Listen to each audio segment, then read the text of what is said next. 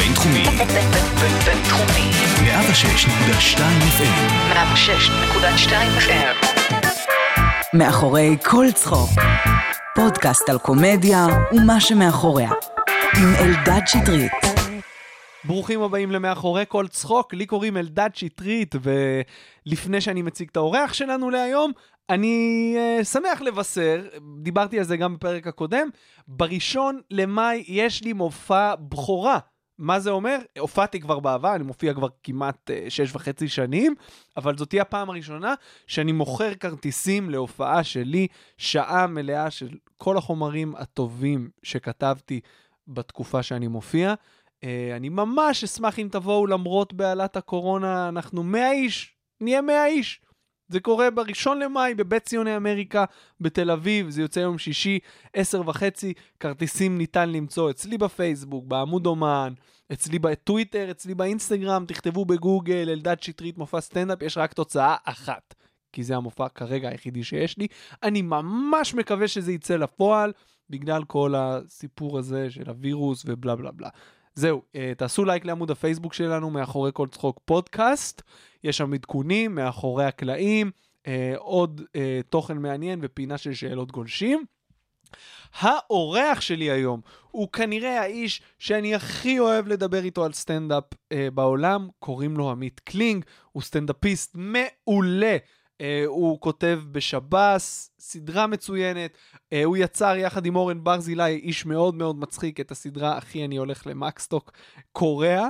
אה, הוא כתב לגורי אלפי, הוא מהיוצרים, מהמקימים של ערב הסטנדאפ המיותר, שאם אתם שומעים את הפודקאסט אתם כבר יודעים אה, מה המשמעות שלו בסצנת הסטנדאפ הישראלית.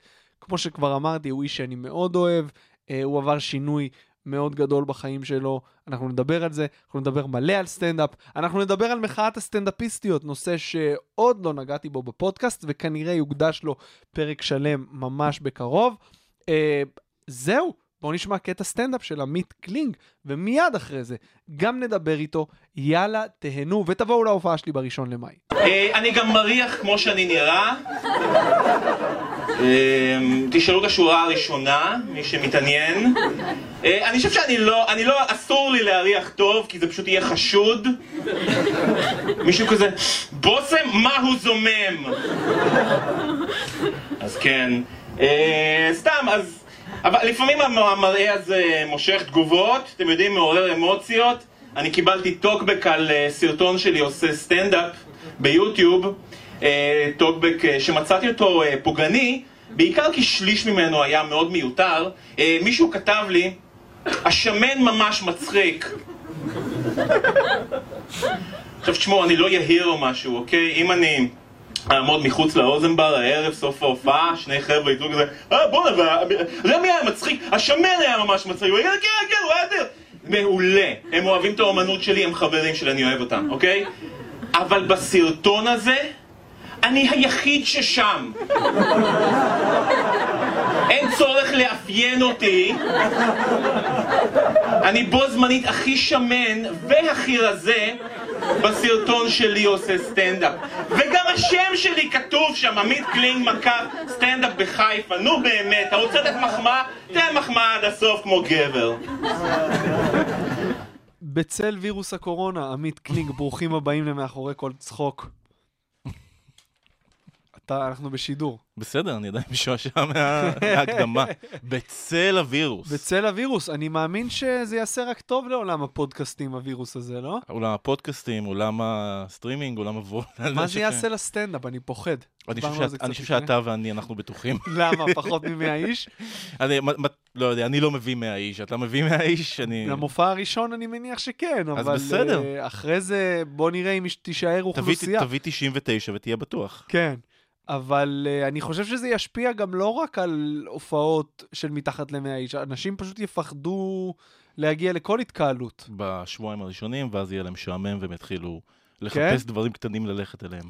או שאנשים סוף סוף יקבלו שכל ויבינו שהכי טוב בבית, ויראו סדרות, ויאוננו, ויפסיקו עם ה... לצאת כל, הזמן. אתה מחכה שזה יקרה? זה לא הדבר הזה שקרה לפני שנים ואנשים מתלוננים עליו? למה אתה מחכה? למה אתה מחכה? אתה מחכה שאנשים... אתה מחכה שאנשים יתחילו לאונן, לא, אלדד? בוא- בוא נגיד ש- אתה מחכה שאנשים יגלו את ה... אני מבין שהיית דתי עד גיל 22, ושגילית את זה מאוחר או לא, משהו. אוננות כביטוי ל... בואנה, תפסיקו עם השאיפות ושבו בבית קצת. אני, אני אומר... אמר האדם שיזם ופתח פודקאסט, איזה חוצפה, באמת. השאיפות שלי הן מאוד נקודתיות. נכון. וגם שם אני, כאילו, אה, זה נראה על פניו הרבה יותר. לא משנה, לא ניכנס לשאיפות שלי. אה, אני חושב שהווירוס, כמו שטרור הסכינים עזר לאנשים להרים את הראש מהטלפון המזוין שלהם, ככה וירוס הקורונה עוזר לאנשים להתמודד עם הלבד. וואו, טרור הסכינים אחראי להופעה הכי מוזרה שלי. לא לא עם ההופעה ההופעה הכי מוזרה, אבל אחת ההופעות הכי מוזרות שהיו לי בחיים. ספר לי. אה, זה היה היום הראשון או השני של אינתיפאדת הסכינים, והיינו ב... הליין הזה בצוותא, שהולנדר היה מריץ, כן. מריץ עדיין. אה, הייתי, ש- עליתי שם איזה כמה פעמים, ואני זוכר שהיינו שם, אה, אני חושב שהייתי שם עם פישמן ועם, אה, לא יודע, אולי עם אודי כגן, כל מיני, ואתה פשוט עולה, ויש איזה שישה אנשים בקהל, והם בדיכאון, איך שישה אנשים בקהל בערב כזה שעם... אה, כי אף? אחד לא יצא מהבית. תקשיב, אני, אני ממש זוכר איך הלכתי לשם, על אבן גבירול, הרחוב שומם, כמו שלא ראיתי אותו אף פעם. הגזמתי שישה, אבל באמת, לא יותר מ-20. ייאמר לזכותו של דורון אה, פרידמן, אה, הסוכן שלי והבעלים של הקומדי בר, שלא משנה מה קורה, הקומדי בר מלא. בוא נראה. בוא נראה, אז גם שבוע שעבר היה מלא, שוב, המאוחרות לא כמו המוקדמות, אבל היה סך הכל... איך אה, היה בזמן האינתיפאדת ג- הסכינים. קצרת היומין? היה אתה מבין? רגיל, לפי מה שזכור לי היה רגיל. אבל צריך ללכת אחורה, אני לא הייתי פה ב... כשהתפוצצו אוטובוסים, עוד לא הופעתי, אז אני לא יודע כן, מה היה טוב. אז. אבל אנחנו פה בשביל לדבר עליך, עמית. כיף שאתה פה, אתה אחד האנשים שאני הכי אוהב לדבר איתם על סטנדאפ, אם לא ה... זה באמת, זה באמת אה, ה... אחת המחמאות הכי טובות שהייתי יכול לקבל ממך. אתה מאוד באמת. מצחיק אותי.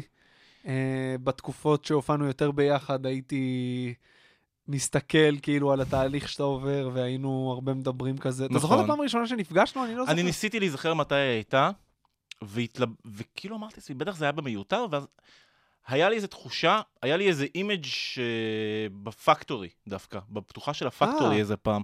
יכול להיות. תחו- לפחות פעם ראשונה שישבנו ממש, לדעתי העברנו מתישהו ערב מאוד ארוך באחד מהימי שלישי הלא נגמרים האלה. כן, כן. עלינו באיזה לקראת חצות, ואני יכול להיות. חושב שהיה לנו איזה hang שם. תשמע, אני לא יודע אם אתה יודע את זה, אבל אתה אחראי באופן ישיר לזה שהמשכתי לבוא למיותר למרות הופעות איומות ונוראיות ותחושת ניכור. אני מאוד שמח שעשיתי את זה.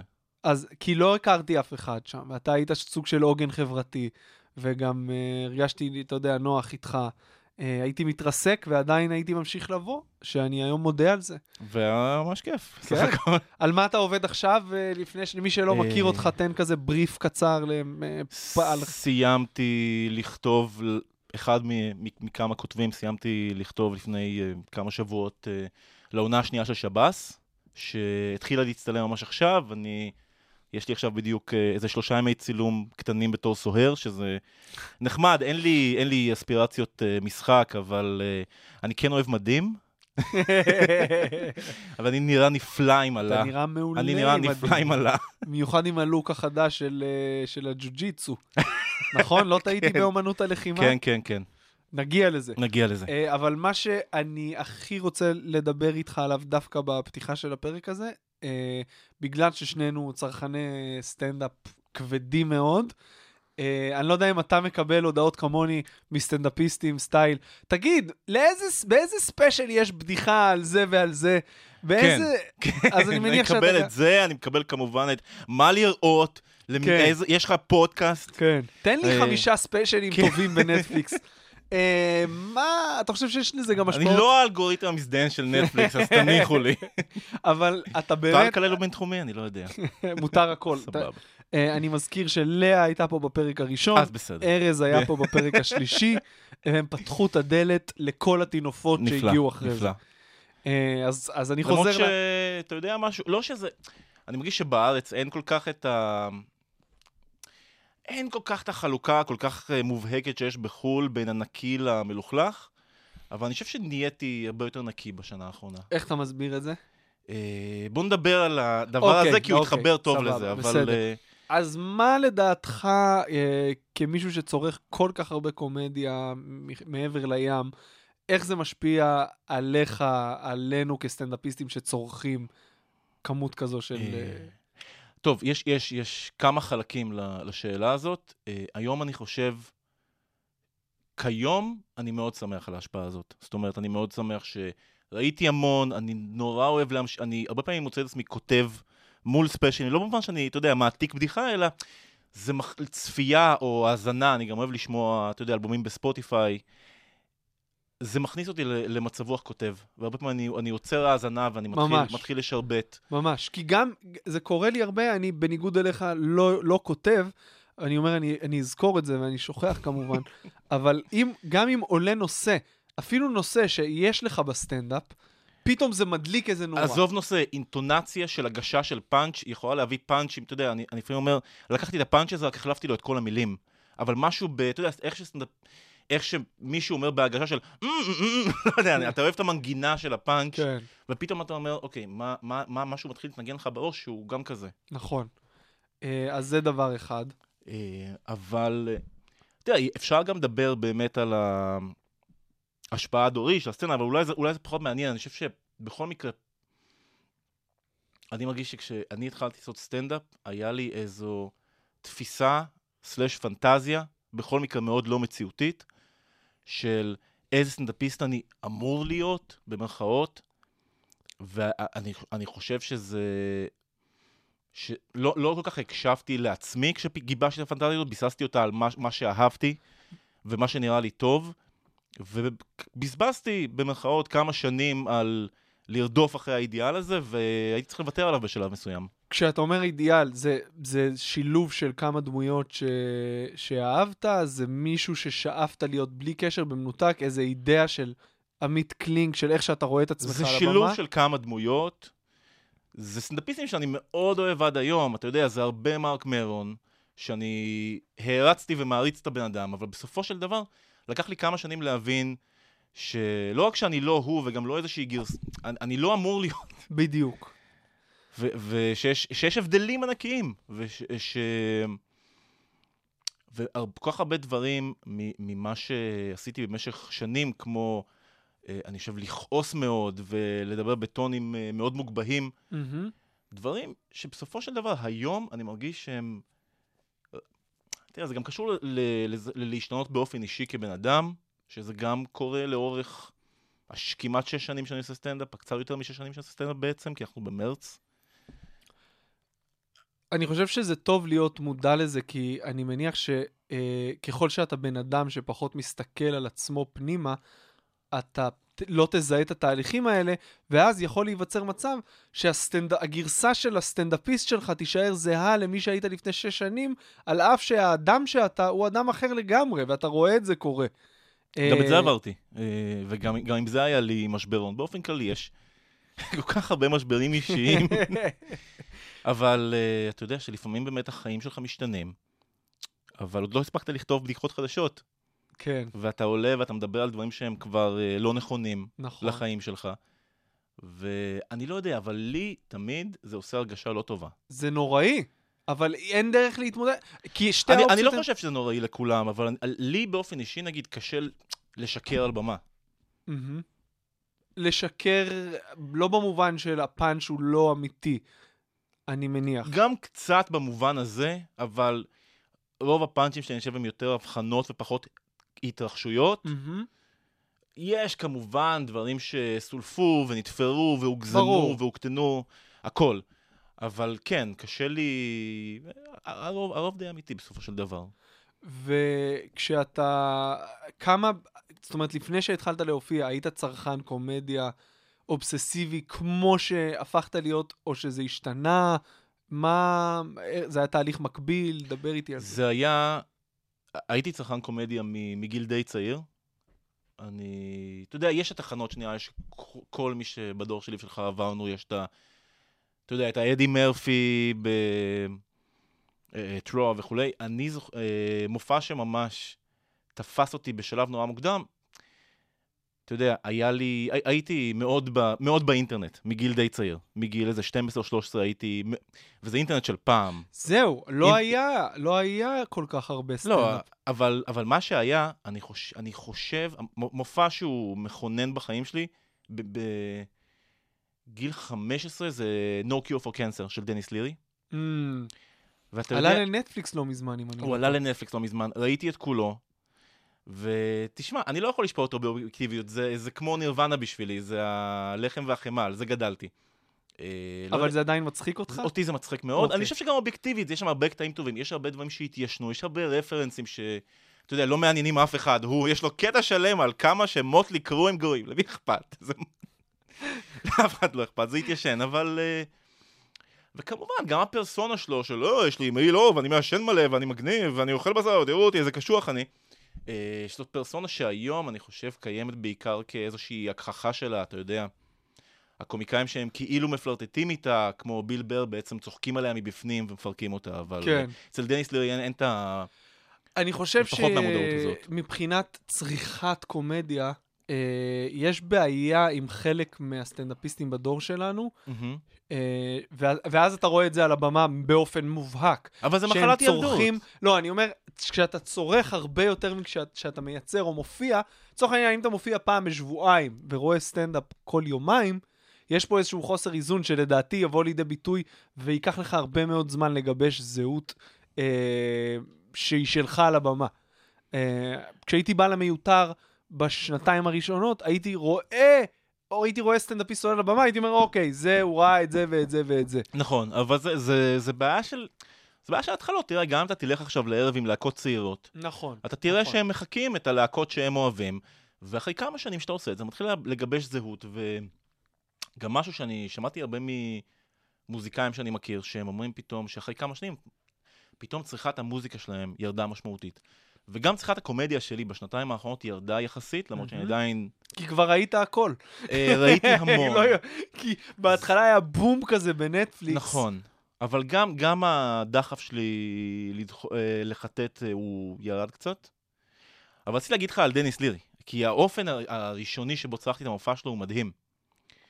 שנה הייתה 2001 או 2000, ופשוט היה אתר עם הטקסט המלא של המופע. שזה היה אתר? או שהיו בו עוד דברים? אני לא יודע, זה היה דף שהגעתי אליו דרך fucking לייקוס, לא היה גוגל, היה איזה וואו. לייקוס או אלטה ויסטה, מנועי חיפוש של שנות, האל- של שנת 2000. טקסט של המופע, וקראתי את המופע לפני שאי פעם שמעתי אותו. כי אתה יודע, זה היה, לפ... זה היה, נאפסטר היה בחיתולים. מטורף. כן. אה, הכרתי, היה לי מנאפסטר את אה, שיר ה-asshole. אוקיי. אתה יודע שקופץ' הקליט לו גרסה בעברית, שאני נורא אוהב. אה, ואני חושב שבגיל 16 או 17, החברה שלי בתיכון אה, קנתה לי, הזמינה לי מאמזון, שזה היה... וואו, אז הזמינה מאמזון, ב-2002, הזמינה לי את הדיסק, No Cure for Cancer, ושמעתי אותו, אני יודע אותו בעל פה. ובאותה תקופה כבר היו לך חלומות להופיע בעצמך? ממש, ש- לא, לא, לא, לא העליתי על דעתי אז. אפילו לא כהרהור, אפילו לא, כפנטזיה. ידעתי, לא ממש כן. הייתי מודע לזה שיש סטנדאפ בארץ. זאת אומרת, הייתי חצי מודע לזה, כי היה, אתה יודע, היה ביפ וזה, אבל איכשהו כל זה לא, זה לא התחבר לי. ו- דרך, לאיזה, לאיזה תמונה או לאיזה הבנה של... בטח לא ידעתי שיש... אה, אתה יודע, ידעתי שקומיקאים מפורסמים מופיעים, אוקיי? שיש... אה, אפשר לא מעשייה, יש אדיר, מילה, אבל לא, לא הבנתי שיש את התהליך הזה שאתה נרשם לבמה פתוחה כן. ואתה מתחיל להופיע. לא, לא הבנתי איך המסלול הזה עובד. ומה עם אה, סטנדאפ ישראלי, הייתה תקופה שפתאום התחלת לצרוך את זה, או שזה לא היה... זה לא הגיע עד שהתחלת להופיע ולהיות חלק מהסצנה? אה, צרחתי את זה...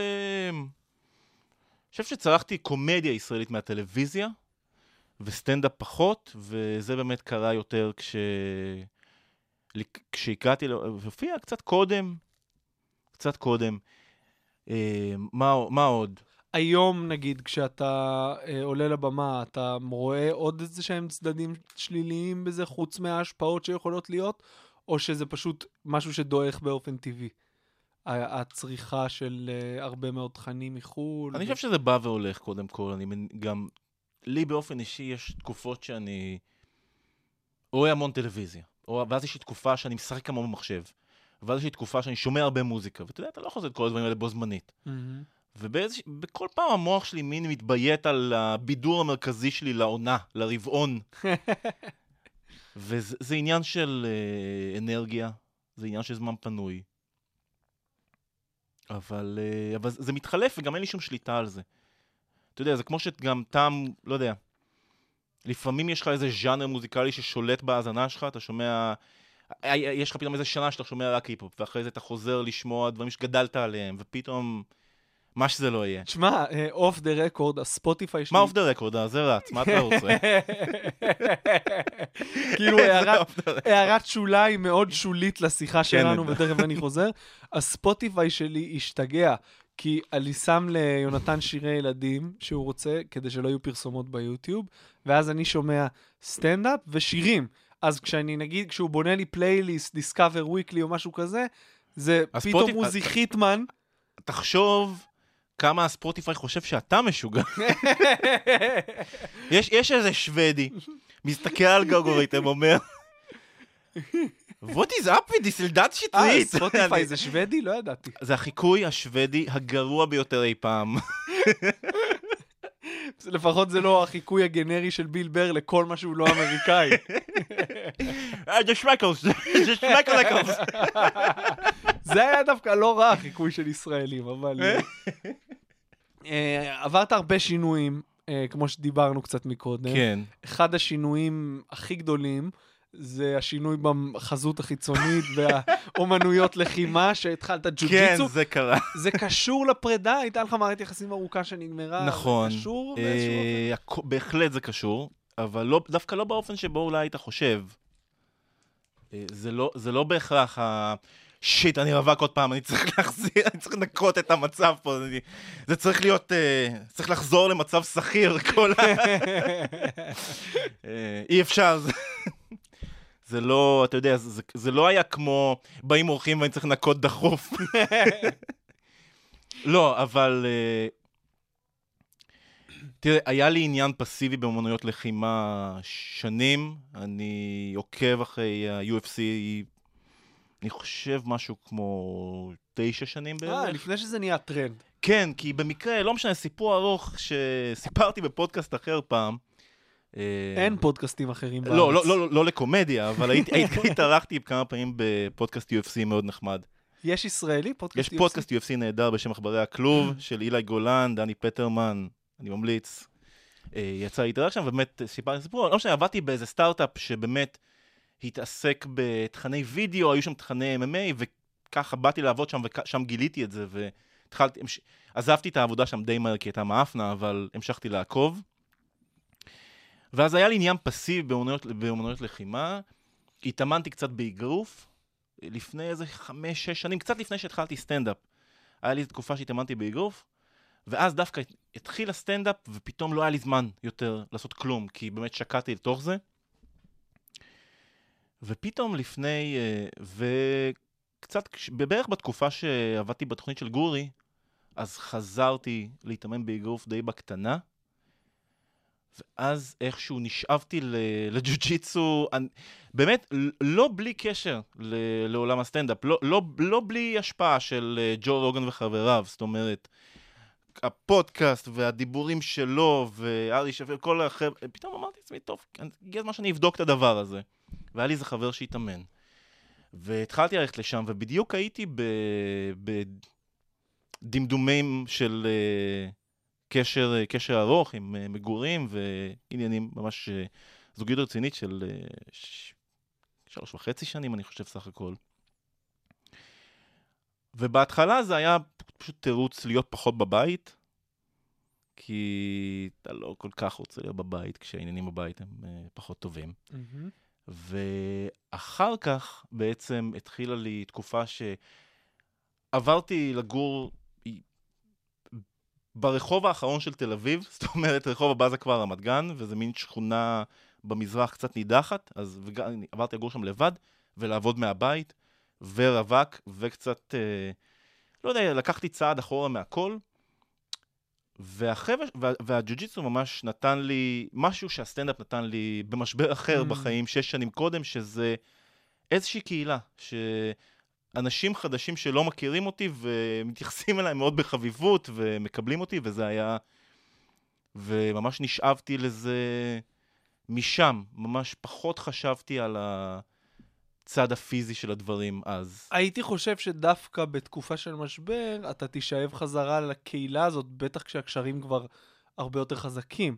למה פנית לאפיק אחר שהוא לא הסטנדאפ? יש זו שאלה טובה שלא עצרתי לחשוב עליה. גם אני לא. עכשיו זה קפץ לי. אתה בטח לא חשבת עליה, מה זה עניינך? אמ, תראה, זה היה גם וגם. אני... באותה תקופה בדיוק סיימנו לכתוב את העונה הראשונה של שב"ס.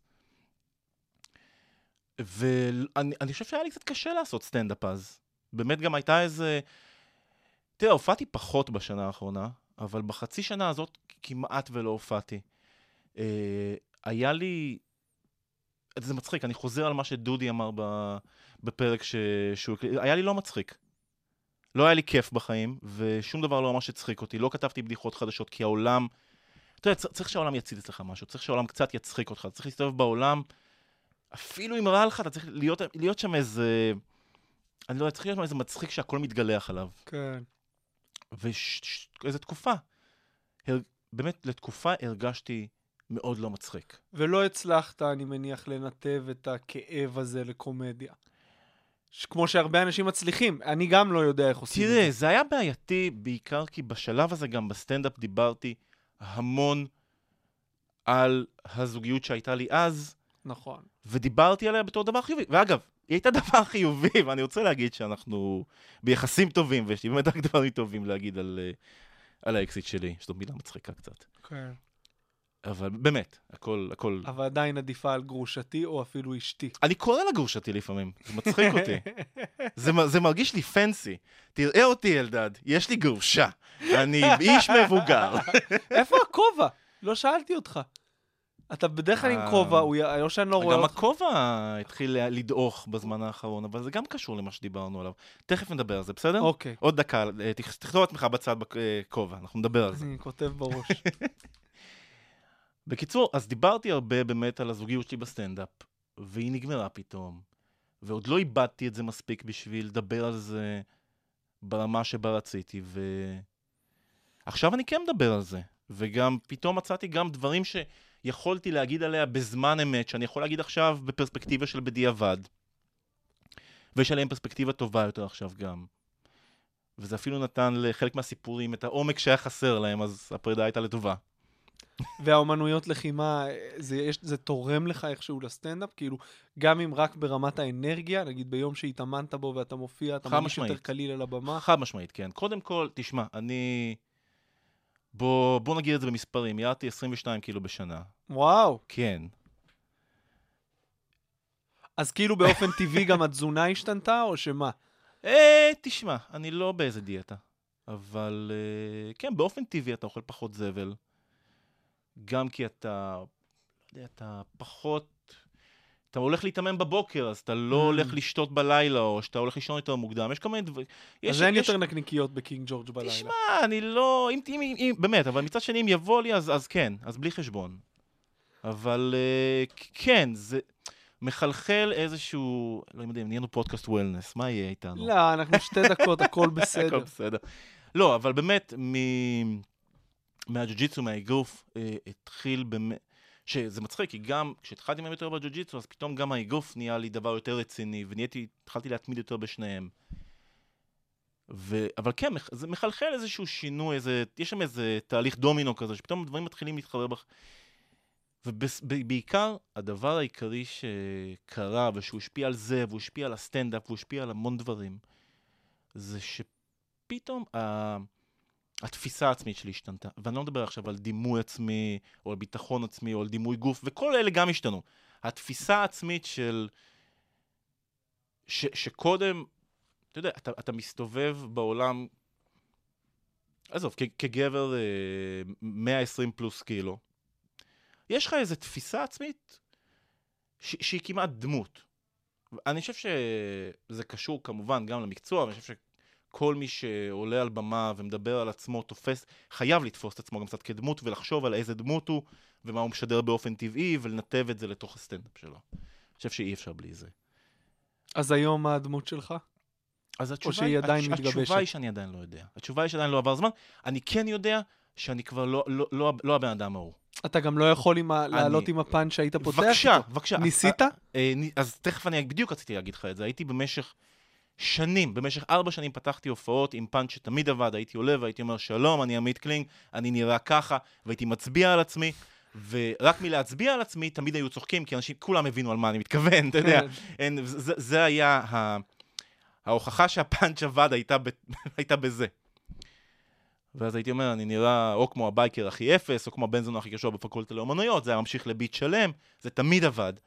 ופתאום כמה פעמים אני עושה את הפאנץ', והוא לא עובד, וזה היה, בפעם האחרונה הייתה בקאמל, ואלי חביב, הנפלא, בא אליי, והוא אומר לי, קלינג, או שתכתוב בדיחה חדשה, או שתשמין בחזרה.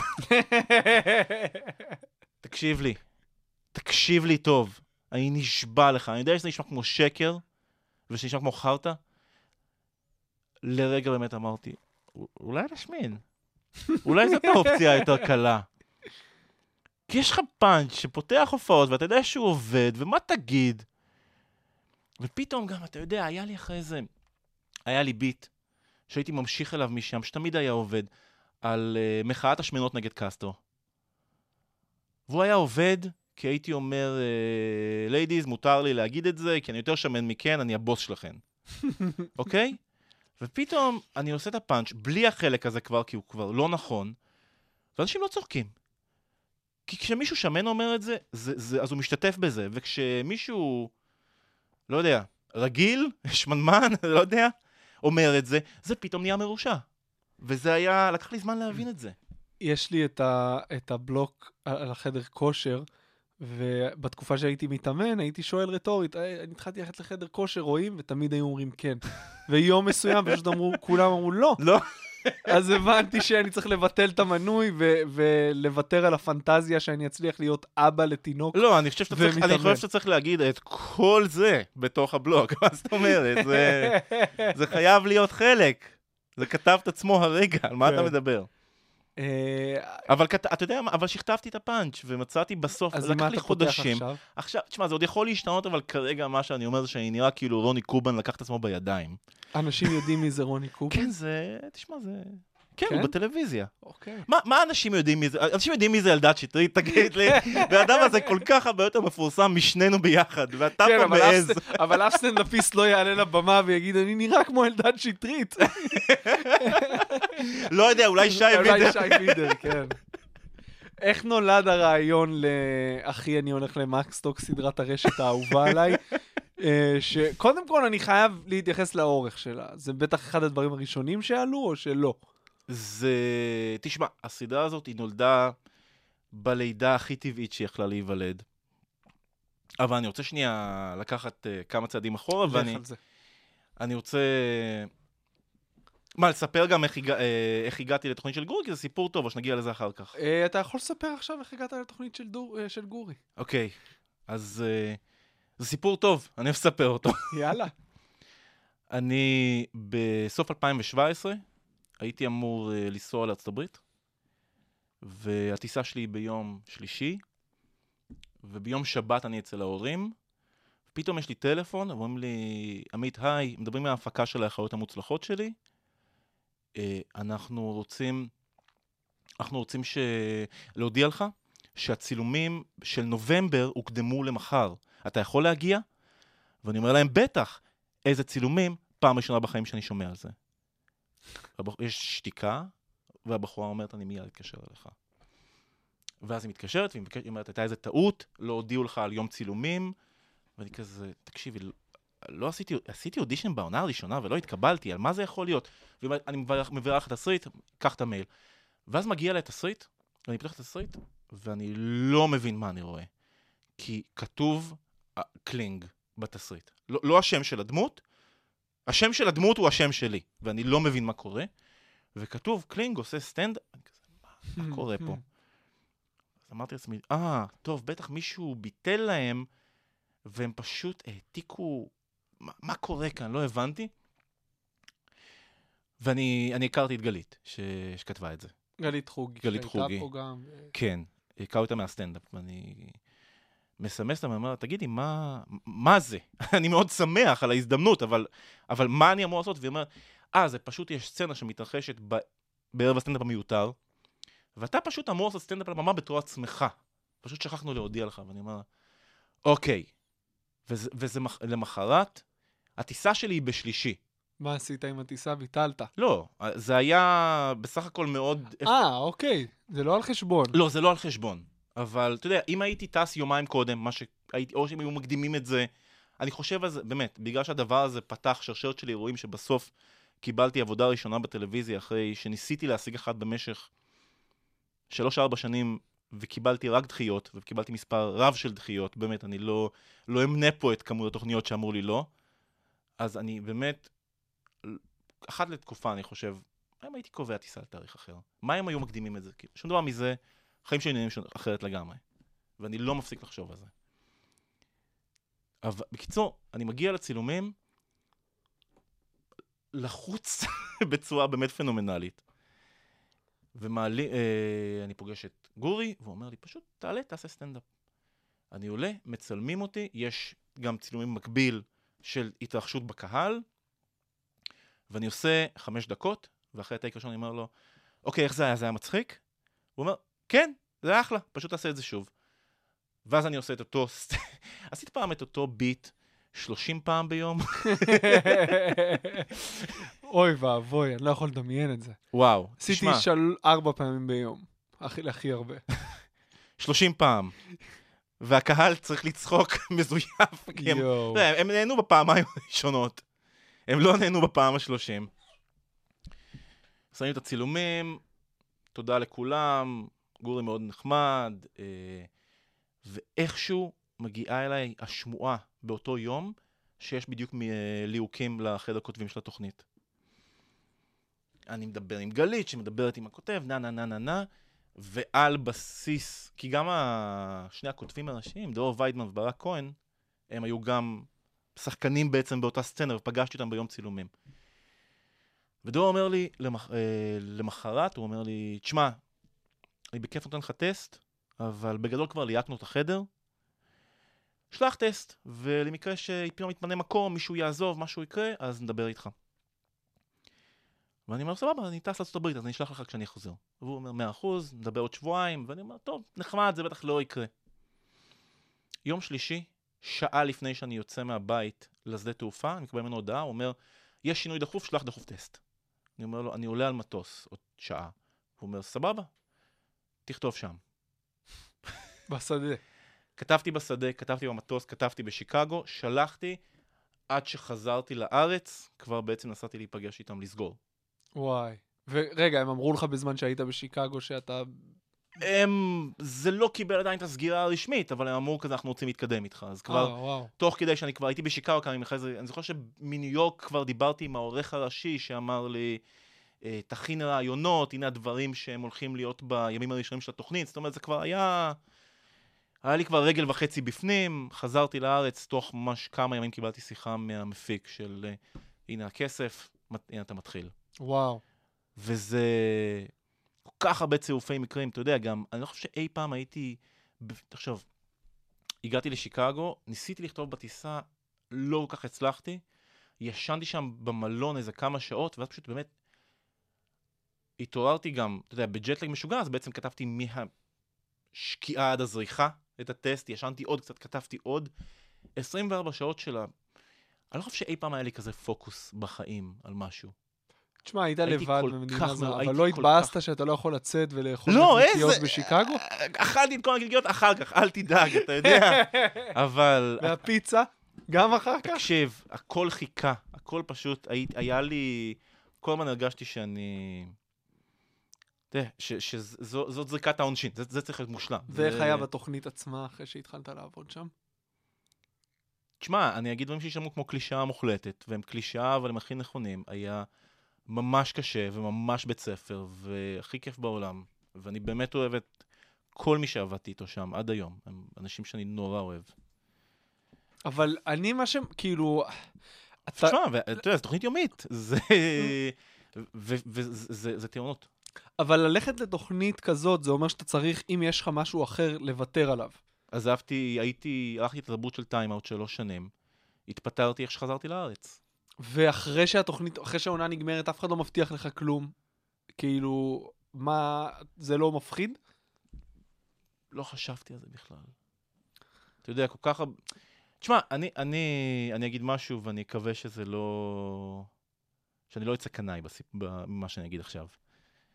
התחלתי לעשות סטנדאפ, בוא נגיד. בגל ה... בסוף הגל הראשון של הקבוצות סטנדאפ שצמחו אז מאוד מהר ב-2013-2014. 13. כן. והייתי שם בנקודת ההתחלה של ערב הסטנדאפ המיותר, הייתי אחד מארבעה אנשים שהקימו אותו. וכולם די מהר מצאו את עצמם בטלוויזיה ואני לא. וניסיתי להתנהג כאילו זה לא מתסכל אותי, אבל זה תסכל אותי. ואתה יודע, הייתה לי עבודה, הסתדרתי, לא...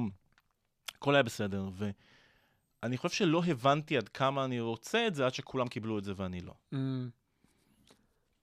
ופתאום, אתה יודע, עולה התוכנית של גורי, עולה התוכנית של אסף הראל, וכל החברים שלי שם עושים כיף, ואני בחוץ. וניסיתי להתקבל לכל מיני תוכניות, ושום דבר מזה לא קרה. והיה תקופה ארוכה שחשבתי שכאילו, אוקיי, זה לא... זה לא יקרה בשבילי, ומה שיש לי זה את המיותר. וזה הרגיש לי נחמד, אבל מאוד לא מספק. מהמם. פתאום, פתאום... אה, ואתה יודע, עד, אני חושב שבהרבה מובנים, עד שהתחלתי לעשות סטנדאפ באופן כללי בחיים, הייתי בן אדם די אבוד מבחינת כיוון בחיים. זאת אומרת, לא היו לי ממש שאיפות. אמרתי, טוב, אז מה שעושים בחיים זה כזה עובדים, ומנסים לבלות כמה שאפשר בסוף שבוע, ומנסים לא להשתגע. איזה מפחיד זה לחשוב על הילולי הסטנדאפ. מדי פעם אני דקה, ואז אני מפחיד אותי. אני. זוכר בקלות איך זה היה לפני זה, ואני זוכר שהייתי מאוד... אה, אתה יודע, וכל מיני שטויות שעשיתי, כל מיני טעויות שעשיתי, היו מאוד נבעו מזה, שלא היה לי, שלא היה לי חלום, אוקיי? שלא היה לי מטרה מובנת. מתי הופעת פעם ראשונה? אני בתחילת 2014. במיותר. לא. המיותר אה, קרה זמן, קצ... כמה חודשים אחר כך. הופעתי פעם ראשונה בערב שעשתה עמית הרשקוביץ, שהזמינה אותי, למרות שעד אז לא חשבתי שאני יכול לעשות סטנדאפ. היא, היא, היא ידעה שאני מאוד אוהב קומדיה, והיא פתאום אמרה לי, אתה רוצה לבוא? אמרתי, יודעת מה, יאללה. גם ככה אני לא עושה שום דבר עם החיים שלי. לא ציפיתי שזה יהפוך ולא- לשיגעון. ופשוט כתבת את מה שהיה נראה לך מצחיק ועלית, כן. ואיך היה? אה, וצחקו את זה שלוש פעמים בחמש דקות, וזה הרגיש המון. ואז אמרת, אוקיי, זה משהו שאני רוצה לעשות, או שהיית צריך עוד כמה ירדתי פעמים? מכור. מה- הייתי, זה הדבר היחיד שאני רוצה לעשות. ואני לא יודע אם הייתי מרגיש ככה, אם לפני זה היה משהו שרציתי לעשות, אבל לא היה. כן. ואתה יודע, עבדתי בעיתונים, וכאילו היו לי עבודות שהן סבבה, כן? לא, לא עבדתי בארומה, בסדר? אבל לא, לא, לא, לא, לא, לא ידעתי איך מרגישה שאיפה אמיתית. כן. לא היה לי, כן. לא, לא הייתי בן אדם עם חלום ילדות, אוקיי? נפגשה איתי לפני שבוע מישהי שעבדה איתי במשרד פרסום בחודש שהחזקתי שם מעמד, וגם, אתה יודע, היא נמצאת במין צומת כזה של uh, מה אני עושה עם החיים עכשיו. כאילו, אני לא רוצה לעבוד מ-9 עד 7 כל יום, וזה לא נראה... כאילו, האנשים שהכי נדפקו הם אנשים שהבינו את ה... איך המערכת ה... של התעסוקה גרועה, אבל אין להם שאיפה פתאום בגיל 30. ודיברתי איתה, וזה היה כל כך מפחיד, כי היינו לא רחוקים מזה. הרבה סטנדאפיסטים היו מאוד לא רחוקים מגורל כזה של, טוב, אוקיי, עובדים כזה, וזהו. נכון. ו- אבל אני לא חושב שזה... ש- אני, אני כאילו מפחד לדמיין את זה מרוב שזה מפחיד החיים האלה. כן, תשמע. אז לפני שנגיע למקסטוק, אה, בגלל שדיברנו קצת על המיותר והכל, אז בואו נעלה את הנושא, כי בכל זאת, אתה מהמקימים של המיותר, אתה מופיע יותר בערבים שהם so called אלטרנטיביים נגיד, כן, מסורתיים. כן. מה בעיניך ההבדלים העיקריים בין שתי הסצנות? אני מניח שכסף, כוח ותהילה. בוא תפרק את זה. סתם, סתם, לא, אתה יודע, בסופו של דבר זה ישראל, הסולמות פה הם מאוד קצרים, זאת אומרת, כמה מפורסם הבן אדם הכי מפורסם פה? במונחים אה, בינלאומיים? כן. אה, כן. לא, יש לנו את יש, לא, לא, היציאות. ברור שאני מגזים. כן. אבל אה, סתם, אתה יודע, זה סטנדאפ, זה לא ש... מה ההבדל? אני חושב שההבדלים, קודם כל, אני חושב שההבדלים הולכים ונשחקים, נכון? חברתית. אה, חברתית הם הולכים ונשחקים, זאת אומרת. יש, אה, אתה יודע, אני רואה תמונות של צח רוקח עם דור כאן, בדיוק, עושים סלפי כן. וכאלה, אבל אני עדיין חושב שאם אתה תלך לערב הקיצוני ביותר האלטרנטיבי ולערב הקיצוני ביותר המסורתי, אתה תראה הבדלים. בטח, ברור. על זה אני מדבר, על נכון. האומנות עצמה, לא חברתית. כן, אה, כמובן שהערבים, נגיד, של, אני מניח שאיתי עמוס הם הסמן הכי ניסיוני שיש לנו כרגע, נכון? אה, לא הייתי הרבה זמן, לצערי, המאוד רב, אבל נראה לי שכן. נראה לי שכאילו זה, זה, זה די ה... מה שהוא מנסה לעשות גם, הוא מנסה לעשות באמת הערבים היותר ניסיוניים. ואני אני מת עליו, הוא בן אדם מאוד מצחיק בעיניי. אה, וזה ערבים אה, גם שהם, הם, גם הצורה שלהם לפעמים שהוא, אני, אני מאוד אוהב את זה שהוא נהנה מזה שזה יכול להיות לפעמים קצת שכונה, וזה זה מזכיר לי את הימים הראשונים של המיותר. אבל עובדה שגם המיותר הוא כבר דבר די מהוקצע. אתה יודע, זאת אופרציה, מנהלים את זה כבר, אני כבר לא באמת מנהל את זה כבר. כבר שנתיים שאני בעיקר אה, רוחי מרחפת מעל. אוקיי. כי, כי התעייפתי, אתה יודע, עשיתי את זה ללא כל תמורה אה, במשך חמש, שלוש שנים. בשנתיים האחרונות הרשיתי לאנשים אחרים אה, to step forward, כבר אין לי באמת... אה, כשאתה אומר אופרציה, אתה מתכוון מבחינת מה? מבחינת, אתה יודע... הארגון של זה, כן, ליינאפ? כן, הארגון, הליינאפ, התפעול אה, ממש של הערב, אתה יודע, יש לנו גם עכשיו הרבה הופעות מלאות. הופעות מלאות, לא, אבל גם במובן של... אה, מיש, יש עכשיו תורן כל פעם ש, שמעלה סטורי כל הערב. היה, לא היה לנו את זה אף פעם. אבל מאז שהגענו לקוליה, באמת גם, גם, אני חושב, היה משהו במעבר לשם, שמבחינת התנאים י- שינו גם את המהות של הערב קצת. זהו, אה, חלק מהשכונתיות שדיברת עליה באה לידי ביטוי גם בתנאים, באוצר ובהר סיני. כן. הבמה הייתה די חשוכה. נכון. זה לא משהו שניס... הסאונד היה לא טוב. כן, זה לא משהו שניסיתם, ששאפתם לשפר, כאילו שזה היה חלק מה...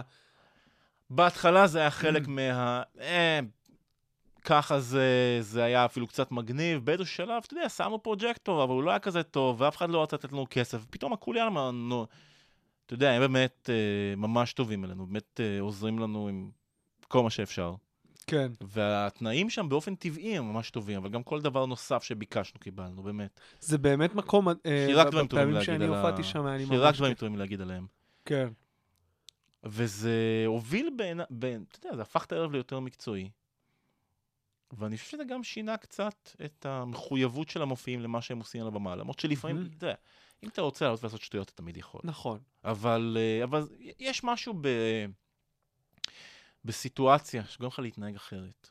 אתה חושב שהפתיחה המחודשת של הקאמל והערב הסטנדאפ, האלרגיות וסטנדאפ ביום כן. ראשון, תרם לת- לתחושת קירוב הלבבות בין, הסצ... בין חד הסצנות? משמעית כן, אבל אני חושב שיש לזה גם עוד סיבות. אני חושב שהסצנה... כמה- מתי, מתישהו אי פעם נצליח להגיד על סצנה אלטרנטיבית בלי להגיד קודם ה-so called, תגיד לי. אני לא אמרתי. אני יודע, אבל מה, מה בתיוג הזה כל כך מסבך? לא משנה, אז בוא נגיד, אני חושב שגם הסטנדאפיסטים שהתחילו לפעול בסצנה הזאת, זכו לאיזושהי תשומת לב, גם עם הכניסה הדי מהירה לטלוויזיה, באופן די... זה דברים שקרו לכולם די מהר. ובאיזשהו שלב, אתה יודע, אבל לפעמים זה קרה לאנשים קצת לפני שהם היו מוכנים. ומצד שני, ה- ה- אני מבין שזה עורר תסכול בקרב חלק מהמופיעים ה- היותר ותיקים, היותר מסורתיים. אבל אני חושב שגם הם היו יכולים להבין שאף אחד לא הולך להגיד לא להזדמנות מדהימה שהוא מקבל. ברור, ברור, אבל זה, זה הייתה, הייתה איזושהי תחושה של זילות הסטנדאפ. כאילו, אנשים נכון. משתמשים בסטנדאפ כמקפצה לטלוויזיה, כשאמור להיות בבירור ההפך. אתה, אתה אה, חושב שמישהו יכול, אה, אני לא חושב שמישהו באמת תכנן את זה בצורה ככה מסודרת. אתה מתחיל לעשות כן. סטנדאפ, אתה מקווה לטוב. לא יודע, מה, מה זה מקפט, אתה יודע, מישהו לא, הבטיח להם משהו כשהם עלו פעם ראשונה על במה? לא, אבל הרבה אנשים אמרו, טוב, אני הולך למיותר, כי שם מגיעים uh, לראות uh, אנשים מהטלוויזיה, ופתאום אתה רואה את אסף הראל ומודי ברון, של בחיים לא יגיעו ל... אני לא אתן, ל- ל- ל- לבמה הפתוחה של הקאמל, בוא נגיד ככה, בזמנו, בזמנו. לא היום. אז uh, אנשים אמרו, בואנה, מה, מה, כאילו, מה? ואז אתה הולך ורואה את, ההופעות, וזה נכון, לא אבל איזה... בסופו של דבר, האנשים שעשו את הקפיצה הזאת היו במיותר לפני שאסף הראל הגיע לשם. היו כן. במיותר כשהוא נוסד. כן, אני יודע, אני הייתי שם. אז... כן. וסתם, אני, אני מבין גם לפחות חלק מהמרמור קל. אז יש לי הרבה עוד על מה לדבר איתך, אז אני אסטה מהנושא הזה. אה, בואו ניגע בנושא נפיץ שעוד לא נגעתי רגע, בו. רגע, רגע, אז בוא שנייה, אני רוצה... אוקיי, אוקיי, אוקיי. אני רוצה לחזור, בוא, בוא, בוא בוא נגיע... נחזור בוא- למקסטוק? כן, אוקיי, כן, בוא סבבה, נעשה דבר את זה. איתי על מקסטוק. בקיצור, בתוכנית של גור התחלתי לעבוד עם אורן ברזילי, אה, חבר ממש טוב, אה, באמת, איש שמאוד מצחיק אותי, וואו. גם במציאות, גם בפייסבוק, אני אביא אותו לפה ממש אתה חייב, בקרוב. כי הוא באמת, הבן אדם שבטופ 3 של האנשים שהכי מצחיקים אותי, אולי אפילו בעולם, לא יודע, הוא באמת קורא אותי. אני, גם מקבל, אה, אני מקבל ממנו כמויות של הודעות קוליות שהעולם לא מקבל, ושם הזהב. האמיתי, תאמינו לי. הודע, הודעה קולית של אורן של חמש שניות, אני יודע שאני אצחק. אתה יודע, הייתי יכול אה, להשמיע עכשיו אה, לקט מהטלפון, אבל אני אתן לך רק דוגמה אחת, מה הוא שולח לי היום. נקרעתי מצחוק באמצע הרחוב, הוא עושה... יום שלישי פעמיים כי טוב. יום רביעי ירושלים צוחקת בבלייז. זה נישתי מדי. זה כל כך זה נישתי, אבל מדי. אותי ואותך זה זה קורע מצחיק מאוד. צחוקים. זה מצחיק כל כך. וואו. אני גם שומע את הטון שלו. כן, לא, אני... אם יש... יש מעט מאוד אנשים שאני יודע לחכות. אורן הוא אחד, גיא אדלר הוא עוד אחד. יש לי חיקוי גיא אדלר. מעולה. מעולה. כן, אדלר. חבל שלא רואים את הפרצוף. כן, כן, מוסיף הפרצוף הוא... אתה לא יכול לעשות את הכל בלי הפרצוף, נכון. כי יש איזה... יש איזה... זה עושה איזה שינוי בדרכי הנשימה. קיצור, אורן, בן אדם שעברתי איתו תהליך, כי אמרתי לך, תחילת השיחה, אולי, לא אמרתי את זה אולי אה, מפורשות, אבל... אה, נג, נגעתי בזה קצת, אבל... כשהתחלתי לעשות סטנדאפ, אמרתי לעצמי, מה אני צריך להיות? אני צריך להיות חכם. זה נורא העסיק אותי. וזה קשור, אתה יודע, למי שהייתי כל החיים לפני זה. תשמע, אני...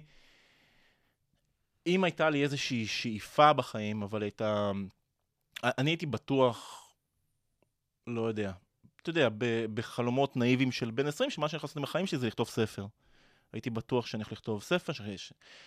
אתה יודע, לא, לא היו לי תוכניות של אה, להצליח עם זה, אבל אמרתי, זה האופן שבו אני אתבטא, אני אכתוב ספר, ועשיתי שני ניסיונות, אגב, בתחילת שנות ה-20 שלי, די ארוכים, שלמרבה המזל היה לי את העצלנות לקטוע אותם ולזרוק לפח, ולא להביך את עצמי עם איזה... הייתי רומן- רוצה לראות את זה. או, אתה לעולם לא תראה את זה. המחשבים האלה הושמדו. אני כל כך שמח שהטיוטות האלה שאין לי איך... כל כך שמח שכתבתי את זה בתקופות שאם המחשב היה הולך זה היה סוף לסיפור. כי אם, הייתי, אם זה היה היום בגוגל דרייב אולי זה היה דולף איכשהו לציבור, אבל הדברים האלה לא, לא צריכים לראות אור יום, ואני ממש שמח שזה לא יכול לעשות לי בושות עכשיו. אבל... ו- ומשהו בתפיסה העצמית הזאת של אני צריך להיות חכם. זה משהו שליווה אותי, אתה יודע, כל החיים. אני, מה, מה אני צריך להגיד לעולם? שאני חכם, שאני יודע דברים. ולקחתי את זה בשוגג גם לסטנדאפ. ומאוד ניסיתי לעשות סטנדאפ שיהיה חכם ושיהיה על משהו. ואז גם הדרך לעשות את זה נראתה לי, אני אכעס על דברים. כי אם אתה כועס, זה אומר שאתה מבין את העולם. אז אם אתה מבין את העולם, אתה חכם, אתה, אתה יכול להבין איך, ה- איך מישהו אה, בן 26-27 מגיע לחשיבה הזאת. ואז פגשתי את אורן, ואורן היה פשוט מטופש. ובהתחלה לא, אתה יודע, חי- חיבבתי אותו די מהר כבן אדם, אבל יודע, גם הוא מן הסתם היה צריך להתגבש כסטנדאפיסט ולהפוך לבאמת מצחיק, בהתחלה זה היה בעיקר פשוט מוזר ומאוד יצירתי, אבל לרוב, אתה יודע, משונה, הבן אדם פשוט עומד שם ומדבר על, מנתח ליריק של שב"כ סמך. וזה היה מצחיק די מהר, אבל לקח לזה זמן שזה נהיה באמת מבריק, כמו שהבן אדם הזה היום. וחיבבתי אותו, ואז הוא כבר התחיל להצחיק אותי, אבל רק כשהתחלנו לעבוד ביחד בגורי, והיינו, בחדר היינו ארבעה כותבים צעירים ועוד uh, שלושה כותבים ותיקים, ודי מהר התפצלנו לכזה שני צמדי כתיבה, ואני הייתי עם אורן,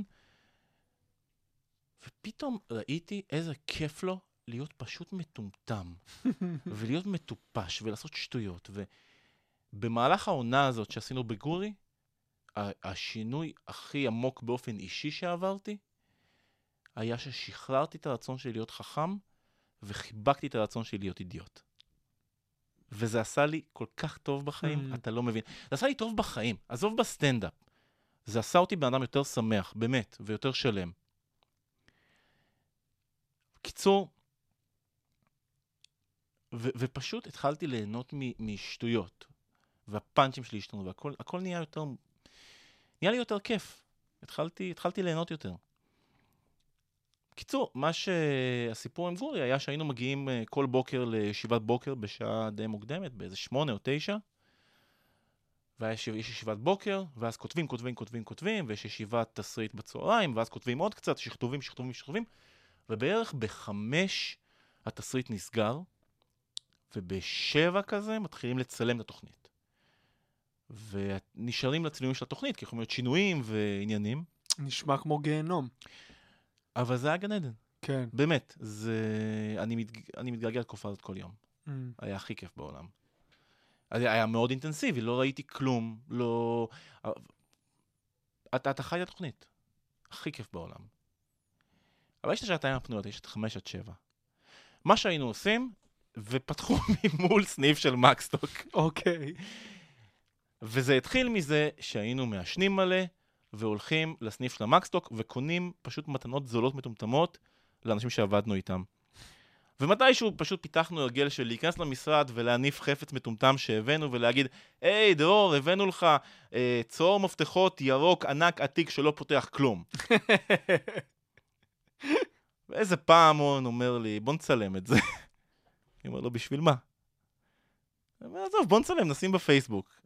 אני אומר לו, אוקיי, בסדר.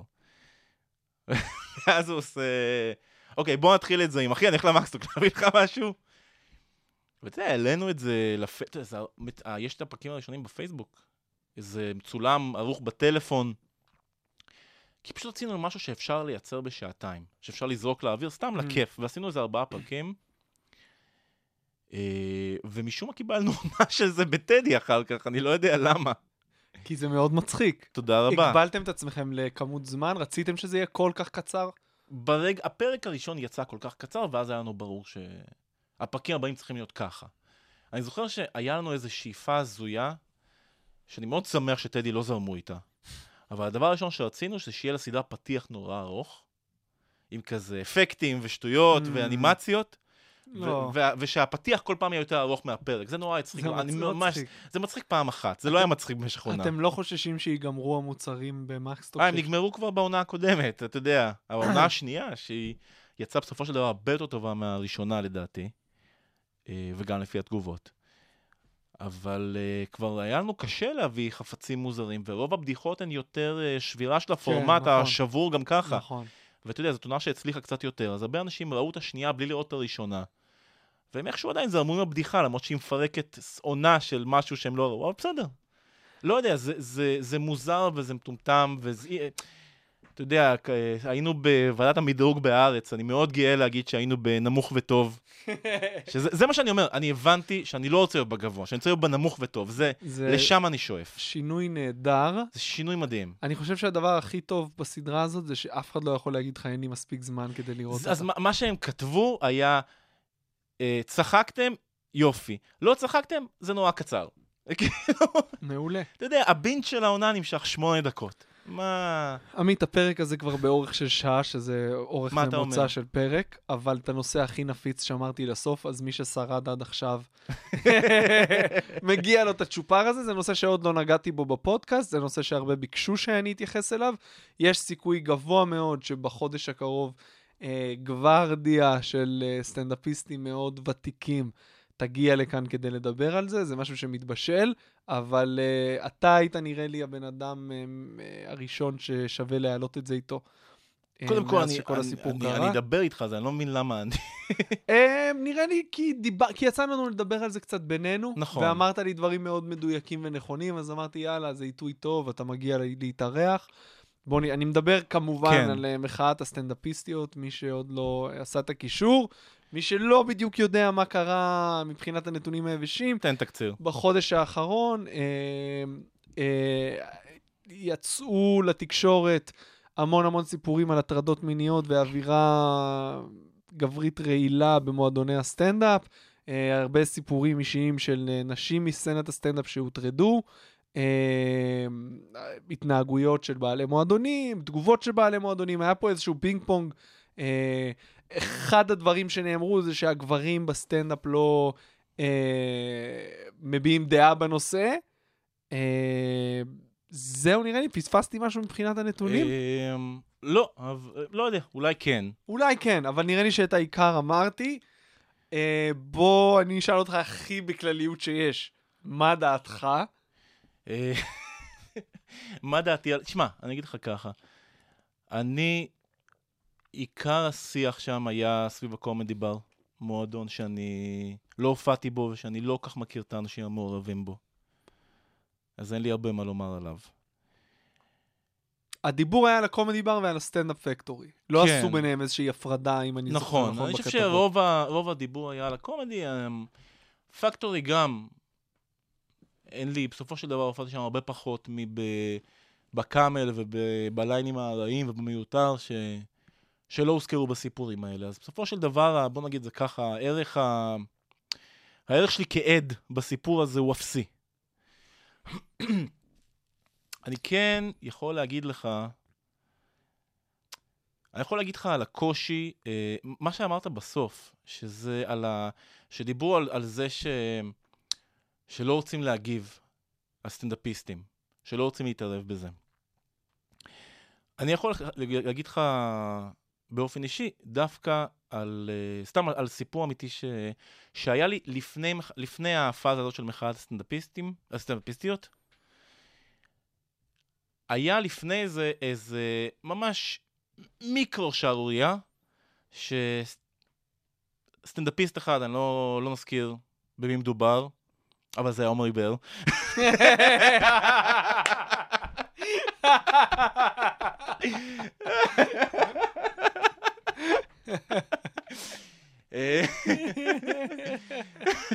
צייץ בטוויטר. כן, צייץ בטוויטר בדיחה... אני, אתה יודע, בוא, בוא נגיד את זה ככה, אם נקבל את העובדה שהיא בדיחה פוגענית, אני חושב שנסכים שהיא בדיחה מאוד uh, נמוך בסקאלה, אוקיי? לא היה ב... אני לא חושב שהיא פוגענית אני גם, באף אני, מובן, גם, אני גם לא חושב, אבל יודע, אוקיי. בוא, בוא נגיד ואנחנו, בוא, בוא נקבל את זה, אני חושב שהיא מדורגת אה, נמוך בסקאלת, סבבה. בסקאלת בוגרות.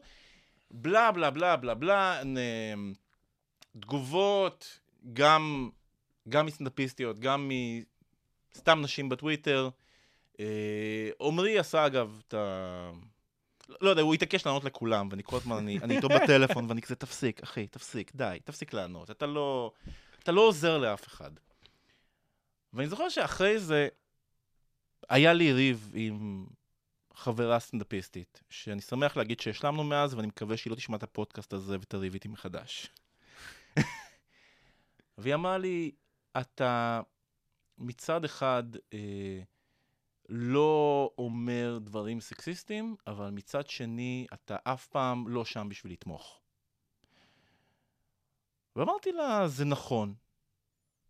ואז באמת עצרתי לחשוב למה. ו- ויש לי תשובה שאני מניח שהרבה הרבה ישמעו ויגידו זה תירוץ, זה לא טוב, זה לא תשובה, זה לא זה, אבל זאת התשובה שלי, אוקיי? התשובה שלי לשאלה שאף אחד לא שאל. אני שאלתי. אתה שאלת, וגם, וגם, אתה יודע משהו? וגם היא שאלה. אה, אני לא מתייחס לשום דבר, אני בקושי מתייחס למשהו אקטואלי ב- בטוויטר, שלא לדבר על הסטנדאפ, שאני לא נוגע בדברים האלה בכלל. אתה יודע, הספיק לי אה, לעשות את זה בטלוויזיה כל יום במשך חצי שנה. הייתי צריך לחיות אקטואליה, דבר שבא לי מאוד לא בטבעיות. מהמם. ואם יש באמת דבר אחד שאני לא מתגעגע אליו בלעבוד בתוכנית יומית, זה לעקוב אחרי אקטואליה. אני מאוד שמח להגיד שאין לי מושג מראש הממשלה עכשיו, מצד שני נראה לי שלאף אחד אין. אני איתך לגמרי. עשיתי סאטירה, אלדד, תראה אותי, עשיתי. סאטירה בטעות. זה בסדר. shame on me. זה בסדר, עמית. זה בסדר, כולנו חוטאים מדי פעם באקטואליה. חוץ ממני. חוץ ממך. אתה באמת, באמת, אתה באמת הצ- הצדיק האחרון. יואו, תקשיב, הלכתי לאודישן של אה, עד כאן, נכון? כן. ככה זה נקרא? והייתי כל כך מנותק באודישן, כאילו, בחיים לא אמרתי דברים שאני כל כך לא מאמין בהם מבחינת ה... זה היה, ואז הבנתי שאין אין לי שום סיכוי להיות אי פעם בפאנל, לא משנה כמה ישלמו, לא משנה זה, אני לא יכול. אני לא יכול להיות בפאנל אקטואלי, ולכן אני גם לא הולך לתוכניות בוקר. אני יכול רק אם יכתבו לי את כל הפאנצ'ים, אני אני יכול להקריא אותם כמו רובוט, וגם את זה כן. אני לא אעשה טוב. Uh, בקיצור, מה שאני רציתי להגיד זה ש... אני, אני, קשה לי, גם אם משהו נכון בעיניי, קשה לי לתמוך בו פומבית, כי אני מרגיש שבדיחה, וזה זה, זה תיאוריה אולי מפגרת שיש לי, אוקיי? בעיניי בדיחה היא טעות. אתה מבין למה אני מתכוון, אינטואיטיבית? לא. אוקיי. בדיחה אה, היא טעות. זאת אומרת, אם, אם אתה אומר משהו והוא מצחיק, זה אומר אה. שיש בו משהו לא נכון. נכון? אוקיי. אוקיי, ניתן דוגמה, אני אתן דוגמה לא כזאת טובה, סבבה? אה, דבר נכון שאפשר להגיד הוא, אל תרביצו לילדים שלכם, זה לא דרך לחנך אותם, נכון? מהמם. ואתה יכול להגיד על זה בדיחה של, אה, אוקיי, אני אעשה בדיחה גרועה על זה עכשיו, כי לא היה לנו זמן לכתוב את זה, אבל אה, אל תרביצו לילדים שלכם, הם מתישהו יגדלו והם ירביצו לכם בחזרה, כי הם יהיו יותר חזקים. מהמם. זאת, זה דבר שהוא בדיחה, ולמה הוא בדיחה? כי הוא לא הוא לא נכון. נכון, זאת לא אוקיי, הסיבה, אוקיי. נכון? אז, אז אני מודה שלי באופן אישי נורא קשה, וזה יכול להיות בכל נושא. זה יכול להיות על כל סוג של זכויות, על פוליטיקה, על, על, אתה יודע, על כלכלה אני בכלל לא נכנס, כי אני באמת לא מבין בזה שום דבר, אני באמת אידיוט בזה. אבל קש- קשה לי לתמוך גם במשהו שנראה לי צודק באופן פומבי, כי אני אומר, אוקיי, יש אנשים שכל כך הרבה יותר טובים ממני בלהיות צודקים, אוקיי? יש כבר כל כך הרבה... הדעה הנכונה כבר שוכפלה שם בחוץ על ידי אנשים כן, רציניים, שטובים בלהיות אנשים רציניים, ואני לא טוב בזה. אני טוב ב, ב, בלשבת במשרד ולחכות שאורן יביא לי משהו מהמקסטוק, אוקיי? אני, אני יכול לכתוב, אתה יודע... ו- וכמובן שיש סטנדאפיסטים שחיים פוליטיקה ושהם יגידו שקומדיה היא כלי לשינוי חברתי. ואני לא אגיד לך שהם לא צודקים, אוקיי? הם גם צודקים. זאת אומרת, קומדיה היא לא דבר אחד, בסדר? מהמם. אבל לי, לי היה קשה כש, כש, כשחברה באה אליי ואמרה לי, אתה אף פעם לא תומך בי. ואמרתי לה, תמכתי בך מלא, אני תמכתי, עזרתי לך לכתוב ביטים, ותמכתי בך אחרי הופעות גרועות, ו- והיא תמכה בי בחזרה, היא חברה ש- שבאמת ליוותה את כל התקופה שלי בסטנדאפ כמעט. אה, והיא באמת, אני גם מבין שהיא באמת הייתה פגועה ממני, ש- שכי היא הרגישה שהיא עושה משהו ושהיא ממש משקיעה בו, ואני עקר או אפאתי אליו, אבל uh, תשמע, זה המחסום שלי, והוא לא... מה שהיה לי קשה להבהיר זה שהוא לא קיים רק ב... רק שם. הוא, הוא קיים באמת בכל... מהמם. קשה לי עם דעות, אני אוקיי? מאמץ את זה, עמית. אני מאמץ את כל מה שאתה אומר, לי להשתמש עם- בזה. ממש קשה לי עם, עם דעות, כי, כי, כי, כי יש המון, והן גם באמת, שוב, הן, הן מהדהדות, ובאמת מישהו צריך שאני אגיד משהו על, על, על מחאת הסטנדאפ, כאילו, לא יודע, fucking קרן נויבך דיברה על זה או משהו, אז, אז קלינג, אתם צריך כאילו גם? נפל לי האסימון לגבי החיבור בינינו, עמית. זה, זה באזורים האלה. כל החברים הכי טובים שהיו לי בחיים, זה תמיד היה לנו את זה במשותף. את, ה. את ההסתכלות מרחוק על, ה, על הצודק והנכון והמלחמתי והמחאתי, ואני וכאילו, שמח what the שהוא fuck. שם, מישהו כן, עושה את העבודה, זה כן. טוב שמישהו עושה את העבודה, ואתה יודע, מזל שזה קרה בתקופה שלא היית חכם אלא מטופש. ממש. כי, כי, כי בתקופה שהייתי חכם הייתי יכול באמת לקפוץ על זה, כי יאללה, הנה הזדמנות להיות חכם. אבל אני חושב שאולי הדבר הכי חכם היה להבין שיש אנשים הרבה יותר חכמים ממני, ושהם יעשו את זה יותר טוב, ושהם ינמקו את זה, ושהם ירגישו את זה, ו... תשמע, ואני, אני, אני צריך להסתפק ב, במקומות שאני טוב בהם. עמית, אנחנו צריכים לסיים, כי יש גמור. לי שני ילדים ואני רוצה ממש להתמסטל.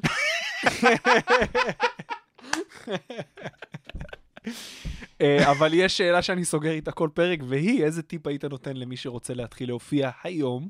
היום, אה, זה טיפ מצחיק נורא להגיד ביום שבו לפני שעה אסרו על אה, התקהלויות של מעל 100 איש. אבל באמת שהטיפ הכי טוב שלי לסטנדאפ הוא לצאת מהבית. תשמע, זה אחד הטיפים הכי טובים שניתנו כאן. ו- ו- אני, ואני רוצה, רוצה שנייה לנמק אותו. יאללה. צריך פשוט לחיות, ו... ו זה, אוקיי, זה נשמע, אני עכשיו אני ממש נשמע ניו אייג'י, אבל צריך לחוות דברים. אני אתן לך דוגמה, אוקיי? וזה זה, זה ביט שאני כותב עכשיו, שאני מקווה שאני אעשה אותו פעם ראשונה ב, ביום ראשון הקרוב. מה יש אה, ביום ראשון? אה, אני מופיע בקאמל, באלרגיות. אה, אוקיי. בקטנה, זה לא איזה לא פרסום גדול. זה בסדר. זה בסדר. דבר עם אלי, לך תדע. תקשיב, ניסיתי. תקשיב. אמ, חבר התקשר אליי, יש לי, אה, אוקיי, חבר הכי טוב שלי מה- מהצבא, מתקופה לצבא, לא הייתי שם, אבל מהתקופה. הוא ואני, הוא כבר שנה בערך חולק איתי סרטונים של אבא שלו ואשתו השנייה עושים קאברים לשירי אהבה בפייסבוק. זה מדהים כמו שאתה חושב שזה, אני אשלח לך אחר כך, זה נפלא. אוקיי? ואני מתקשר אליו יום אחד ואני עושה לו, מה אחי, מה אתה עושה היום? והוא אומר, אל תשאל, עזוב, יש לי כזה תיק, אני צריך לנסוע לפ- לפרדס חנה לראות את אבא שלי, הוא מעלה מופע מה, עם, עם אשתו. ויש להם כזה, הם עושים איזו הצגה או משהו עם השירים, ואני לא מבין שצריך להיות שם, ואני עושה לו, אני בא. ואני כל כך שמח שנסעתי, זה הדבר הכי מדהים והכי חובבני אי פעם. אבל, אבל זה מה שאני אומר, כאילו, הכי קל להגיד, אני אבוא ואז להישאר בבית ו- ולראות טלוויזיה. זה הדבר המתבקש לעשות, כולנו עייפים. אז העץ, לא יודע, סטנדאפ, אתה יודע, ת, תעשו תחביב, תצאו מהבית, תעשו עצם, דברים. גם ללכת בחוץ, זה פותח משהו. תלכו בחוץ, אה, תקשיבו לאנשים רבים ברחוב. אגב, אה, להביא ילדים זה לא טוב לסטנדאפ, כי אתה לא יכול ללכת לפרדס חנה לראות ככה. אתה אומר את זה כאילו מישהו אמר, תביא ילדים, זה טוב לסטנדאפ. ואומרים לי את זה כל הזמן, זה- מלא מי פאנצ'ים. אומר לך את זה? מי אומר לך את זה? אנשים עם ילדים שרוצים להפיל. שרצו להפיל אותך שרצו. והצליחו. זה לא הם, זה לא, לא זה הם, לא זה... הם. מי שהצליח להפיל אותי, זה, אני לא יודע, זה סקס עם קונדום, אני לא יודע איך עדיין, איך זה עדיין מקובל, איך, על, פ- איך יש תרופות למחלות אה, ממש קשות ואין פתרון, שהוא לא או גלולות שכל החרא הזה, או קונדומים, שמישהו ירים את הכפפה, רבותיי. עמית קלינג, אלדד שטרית. היה לי עונג, כיף. שמחתי, אה, אני תמיד אוהב לדבר איתך, ועכשיו די איתך, יש לי מופע בראשון למאי. אני ממש מקווה שאנחנו לא צריכים לחכות לעוד פרק של הפודקאסט בשביל לדבר שוב, כי לא ראיתי- לא ראיתי אותך איזה חצי שנה. נכון, נדבר עוד קצת בדרך לחנייה, אבל תן לי לקדם את המופע שאני. מקווה.